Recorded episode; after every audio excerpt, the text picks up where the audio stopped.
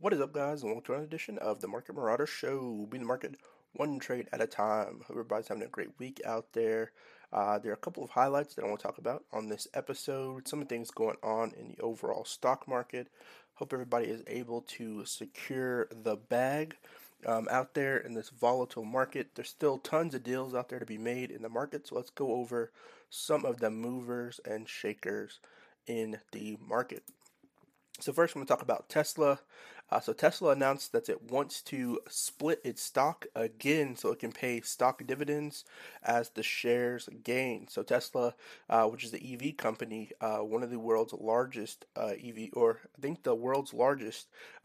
company, wants to do a stock split. Now, they did one on August 31st, 2020, which was a 5-for-1 stock split. So for every one share you had, you got 5 shares during that split. So now they want to do another split, which will be essentially the same thing. So in essence, for every share you have currently of Tesla, you will get the remaining share. So it looks like it's going to be potentially a 6-for-1 split. So that's something to definitely look out for in the market. Stock splits can be very advantageous to growing your account, especially if you're a long-term investor. Other companies that are doing stock splits this year are Google. Google is doing a 20-for-1 stock split. So for every one share of Google you have during the record date, you will get 20 shares of Google. Amazon is also doing the same thing with the 20-for-1 stock split. Two very big companies as far as market cap are concerned. Tesla, also a very big company with market cap is concerned. I think this is a huge move forward for the company, raining off the heels of them opening their Gigafactory in Berlin. I think this is very positive news for the company. So Tesla wants to split its stock so they can pay stock dividends to shareholders. The SEC filing said the electric car will make and ask its annual shareholders meeting for an increase of numbers of authorized shares of common stock in order to enable the stock split of the company's common stock in a form of stock dividend. So you won't actually get cash for this. You'll get a dividend in the form of a additional share. So stock dividend is a dividend paid to shareholders in the form of additional company shares instead of cash. These dividends do not affect the value of the company, which is very key to look at. That's a very important linchpin, and if you're going to be investing into it, you don't get a cash dividend, but you do get stock dividend. In other words, if there's a 6-for-1 split, investors will get the dividend of 5 shares for every one share they have of Tesla that you own. So this can be a great way to grow your account. Tesla's around, $1,000 a share currently at the time of recording, so around $1,000 per share. So it won't change the overall price of the stock, but it will change how many shares you have. Last time they did the 5-for-1 stock split, they went back up to 1,000 where they currently are at.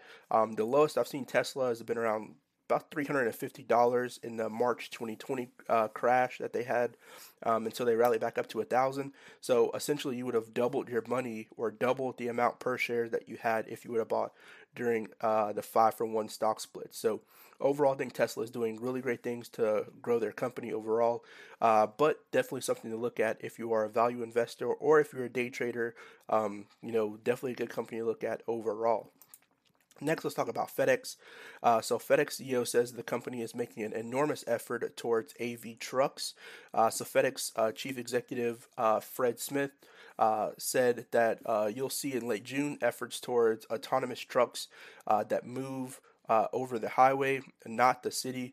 When we think our drivers are better for pickup and delivery as a long-term vehicles, and this was an interview with Jim Cramer. So FedEx announced it was testing autonomous delivery trucks in China in late 2021 through a collaboration with Neolix, a self-driving logistics company based in the country, so the country of China. FedEx is previously launched initiative towards autonomous vehicle usage, collaborating with companies including Neuro, Deca Development, and Aurora and Packer. The autonomous company announced Monday that Smith will become an executive chair, and Ray Subrian, current chief operating officer, will succeed him. The leadership change will take place June 1st, and Smith founded FedEx in 1973 while Submarium joined the company in 1991. And so the leadership's going to go, and it looks like they're going to be moving toward these autonomous trucks, which will be huge for the trucking industry.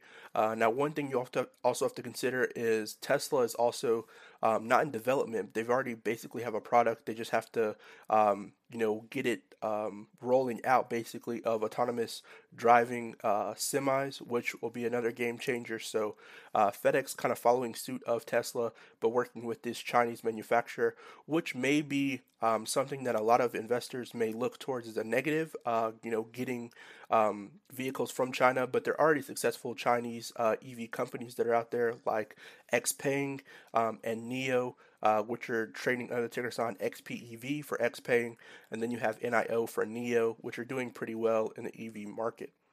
Lastly on here, I want to talk about GM, which is General Motors. General Motors is looking to increase electric Hummer production as reservations top 65,000, exceeding expectations. And so the reservation number is higher than the automaker's initial expectations, according to Duncan Allard, a global vice president of GMC. The number of people converting their reservations into orders to buy Hummer pickups is about 95% and also higher than they expected. The Hummer EV pickup is for sale, but new orders would likely be fulfilled until 2024 due to the number of current reservations. And so there are a lot of people who are ordering this new Hummer. I think they had a couple that came out. I saw one that was driving around by athlete LeBron James. So as far as my knowledge, they haven't mass-produced many yet. They're still taking a lot of orders of those, kind of putting some finishing touches on those, but I think it could be a direct competitor to the Cybertruck, which is being produced by Tesla. So overall, I think it's pretty good move forward for GM in general. I think it definitely boosts competition. Now, there are electric trucks that are out there. Chevrolet is coming out with an electric truck that I've seen on a lot of commercials. I think there was an ad for it on the Super Bowl commercial, so this previous Super Bowl that we just had. So the EV market is starting to heat up a lot more, so GM is trading on the ticker sign GM.